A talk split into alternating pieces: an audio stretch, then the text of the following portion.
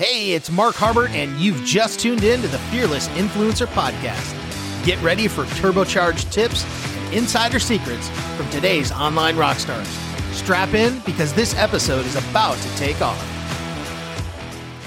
So, obviously, email marketing uh, is something that I'm a real big proponent of.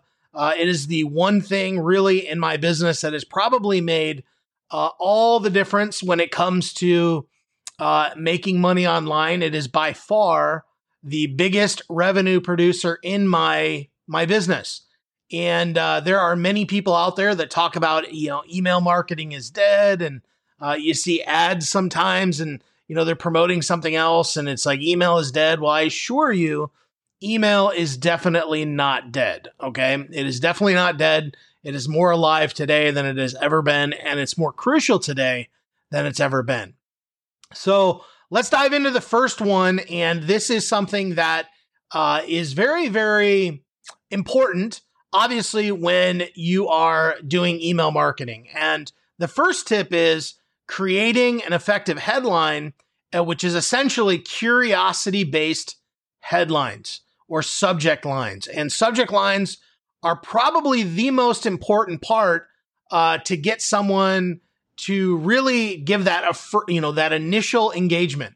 Now, I want you to keep this in mind. People are literally getting tons of email every single day. Okay, they're getting emails every day. They're they're they're you know getting their inboxes are full. Um, I probably get a hundred or more emails every single day in my inbox, uh, and quite frankly, I've gotten rid of a lot. You know, the emails that I get are emails that I want to get uh, and I'm still always doing an audit. I'm always going through, I'm always cleaning it up, uh, and, you know, really um, keeping it clean, so to speak. Um, I want to always make sure that I'm getting, you know, not getting distracted. But in order to stand out in a crowded inbox, you really have to have solid curiosity based headlines. And one of the things that we want to do is we want to be able to stir the curiosity in the mind of the person and we want to get them to open up that email. The only job that the headline or the subject line has is to get people to open that email. And what'll happen is is there's a way to do this and you don't want your subject lines to be too long. You want them to be very very uh, you know easy to read, something that at a very quick glance it creates that curiosity. And sometimes you can have a lot of fun with it too. You know, um, I had an email that I sent out last week and it was all about, you know, stop arguing on Facebook. Here's why, essentially. And uh, it got really great response because not only did it create some curiosity, but it also tapped into one of the things that people see on Facebook every day. You know, there's always arguing going on. There's always like all kinds of stuff going on on Facebook. You know, what's the what's the controversy today? What's the you know what's what's everybody outraged about today? And you know, we see that kind of arguing going on on Facebook quite a bit. So being able to tap into that a little bit and uh, uh, you know use that as a subject line can really kind of open people's eyes and get them to to move on it. So one of the ways that you can create these curiosity based headlines is to tap into trends. You know, trends that are going on, things that are, you know, really uh, you know, really out there where a lot of people are talking about it. You know, uh, I remember a couple years ago, people were eating. There was this challenge going around where people were literally eating Tide Pods. You know those those little you know detergent things you put in the dishwasher. I think it was Tide Pods or you know or your laundry. That's what it was. The laundry.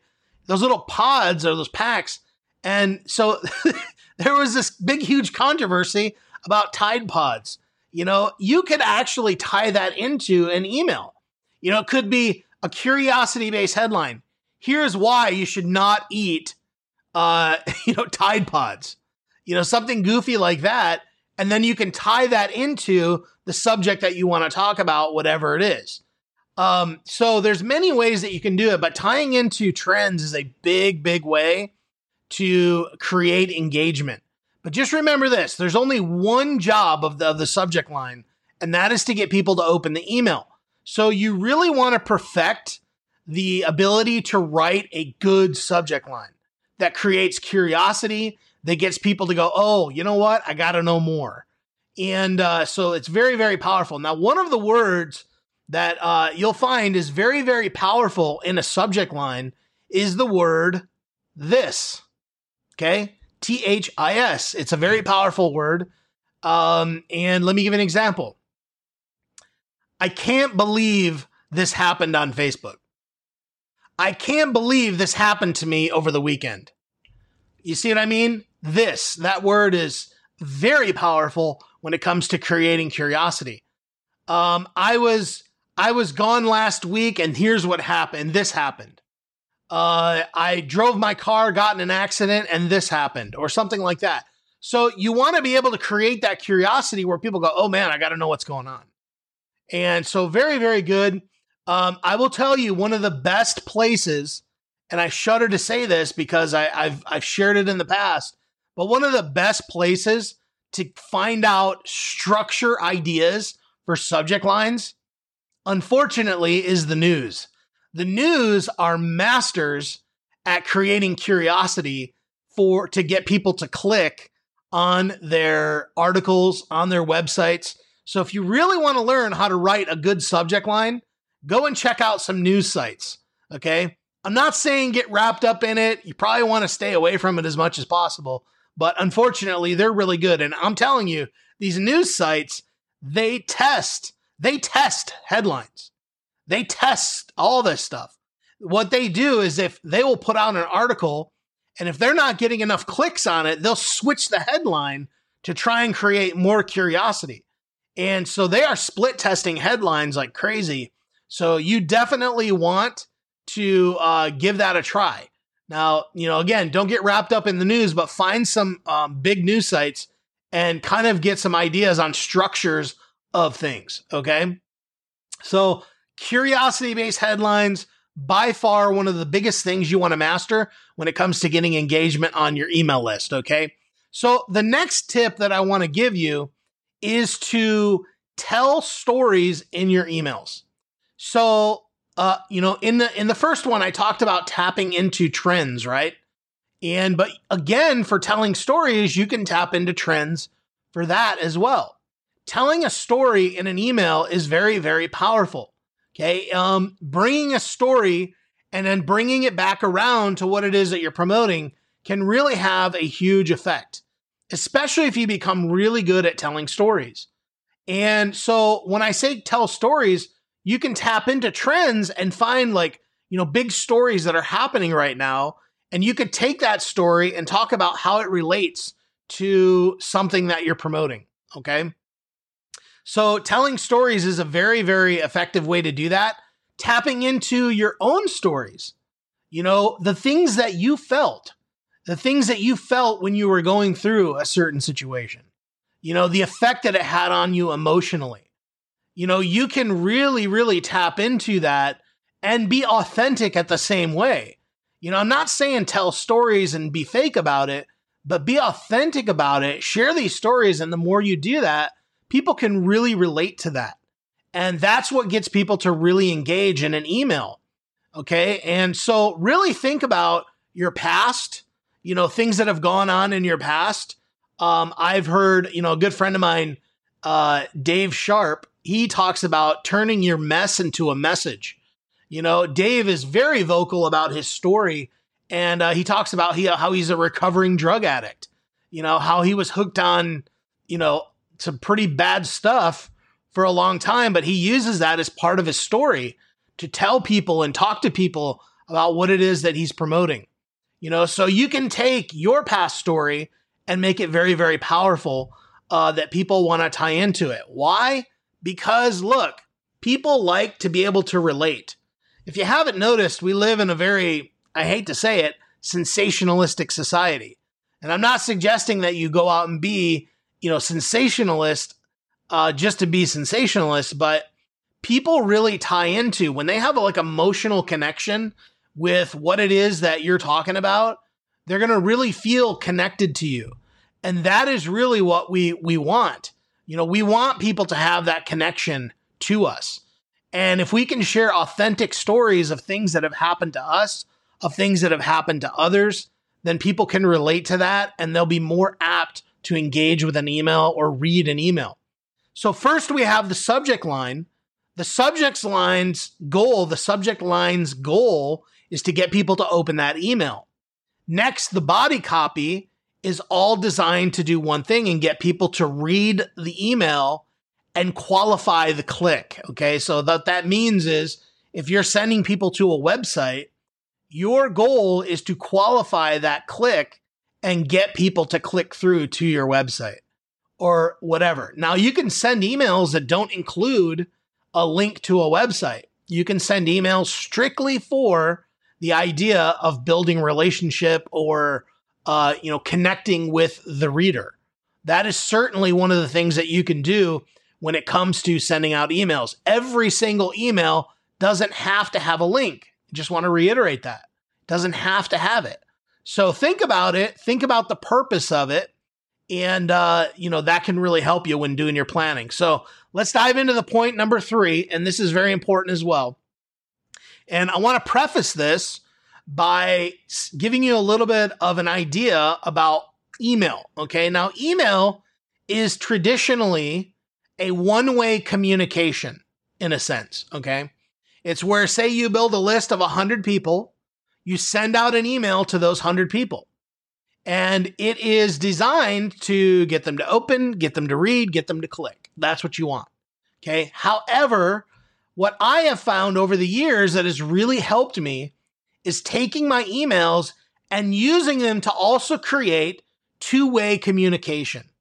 All right. And what I mean by that is turn your email list into a communication tool to also engage people back and forth. So there are times where I will send out an email and I don't have a link.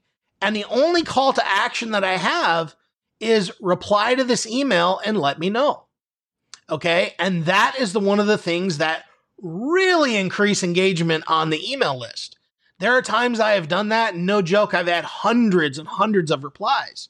And I literally spend a couple hours going through and replying to these emails. And so, you know, it's a very powerful thing. But the cool thing about it is, is that you're getting engagement. Now, what's really great about this is that when you create an email list, that is more like a two way communication rather than a one way where you're just speaking at people, but you also want to give people the opportunity to reply back and share. What it is, is it's creating a back and forth with email providers. And actually, Google, specifically Gmail, likes to see this. They like to see back and forth. Okay. Because that shows that hey, this isn't a spam, a spammer.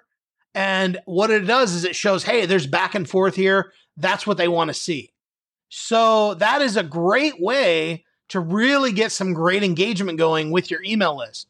So not just always promoting things, promoting things, promoting things, but also using it as a way to go back and forth. So instead of just sending out a blog post sometimes, maybe one of the best ways is to write uh, uh, you know write your list and have them reply back to you if they want to get access to your blog post or they want to get access to maybe a free training or a free resource that you have for them. And so this is a great way to do it. So rather than just sending it out, next time say you have a free PDF you want to give away, hey Tom, you know, um, you know, you can send in the email. I'm so excited. I just uh, uh, finished creating a new PDF resource, and uh, I'm super excited about it. It's going to be awesome. If you want access, just do me a favor, reply back to uh, let me know that you want it, and I'll email it back to you. And boy, you'd be surprised how many emails you'll get back. And um, one of the uh, things that I work into a lot of my email campaigns is, um, and there's two reasons that I do this, but when people opt in to get like a lead magnet of mine, where maybe I've created a free resource for them. Uh, when they get the email that you know delivers it to them, one of the things that I ask them to do is please reply back and let me know that you got access to it okay, that you were able to download it, because I want to make sure that I held up my end of the bargain. You know, because here's the thing technology is buggy. We know that. Like it sometimes it works, and when it works, it works great, but sometimes it doesn't. And sometimes people will opt in and they don't get access to it, or something doesn't work, or they click on a link and it's not working for them.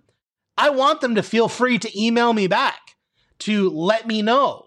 And so I have that call to action when I do that, and I get a lot of replies, a lot, because that's what I want. But the cool thing is, it serves a secondary, unintended purpose, so to speak, in the fact that I get that two way communication going again. And again, Gmail and other providers like to see that back and forth. And that helps with what we call deliverability. So that makes sure that when you're sending emails, it gets into the inbox. You know, one of the big things is when you send an email, it goes into the promotions folder of Gmail. Well, we really want it to be in the um, inbox, and that's really the goal. So, two way communication really helps with that. Okay. So, look at your email list as more of a two way communication and not just a singular way to communicate, you know, where you're just pitching all the time. Okay. So, let's review the three just so we know. Number one, we want to create curiosity based headlines. Become a master of the subject line. You know, research, find other places that are masters at getting people to click. Unfortunately, I think one of the best examples is news sites. So you want to check that out. Maybe create a little, you know, uh, uh, you know, uh, swipe file or or an Excel spreadsheet or a doc or something, and copy some of the biggest headlines that get you to uh, click through. Okay, and you can you know add these up and and and save this so that uh, you know so that you can go back and look at it later and use the structure of it. And that's the cool thing about it. Okay, so next we want to learn to tell stories, learn to tap into trends and current events that you can tie in and talk about uh, that will jar people. Okay, things that you can uh, talk about that you can relate back to what it is that you're promoting. Okay, so learning to tell stories is very important. And then, of course, number three, create a two way communication with your email. It's not just one, uh, it is a two way. You want people to feel freely to be able to email you back. And every day, you want to make sure anytime you get those, you do your best to try to reply. I probably reply to anywhere between 90 to 100% of my emails. I don't always get back. Uh, unfortunately, sometimes it just, you know, things fall through the cracks, but for the most part, 90% of the time, um, I'm replying back, even if it's with a quick, a quick, you know, emoji or a thumbs up or something like that.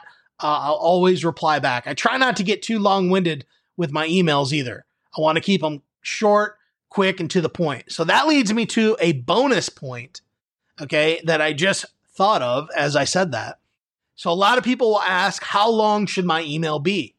And uh, I will tell you that I think the optimal length for an email is somewhere between 200 and 300 words. No more. Okay. If you go longer than that, I will tell you, I get emails from people where the email is super long. I almost never ever read them. I just don't. Now, I don't know about you, but uh, I'll open that email and I'll see how long it is, and I'm just like, nah, nope. Unless it just grabs me, you know, unless it really, really grabs my attention and, you know, grabs me into something that I, I'm really interested in, then I will. But however, I don't typically sit and read long emails. So you want to learn, and the more you write emails, the better you'll get. And um, it'll help you with everything social media posts, writing blog posts, uh, just in everywhere in your marketing. It'll really help you uh, to be more effective when you can really, you know, write effective headlines and emails and and uh, stories. All right. So that is what I wanted to share with you. I hope you got some value from that. You've been listening to the Fearless Influencer Podcast. If you enjoy this podcast, please consider giving it a positive review on iTunes or wherever you are listening. If you want more tips, tricks, and strategies to help you become a fearless influencer, be sure to visit my blog at markharbert.com and let's be sure to connect. Thanks for listening, and we'll see you in the next episode.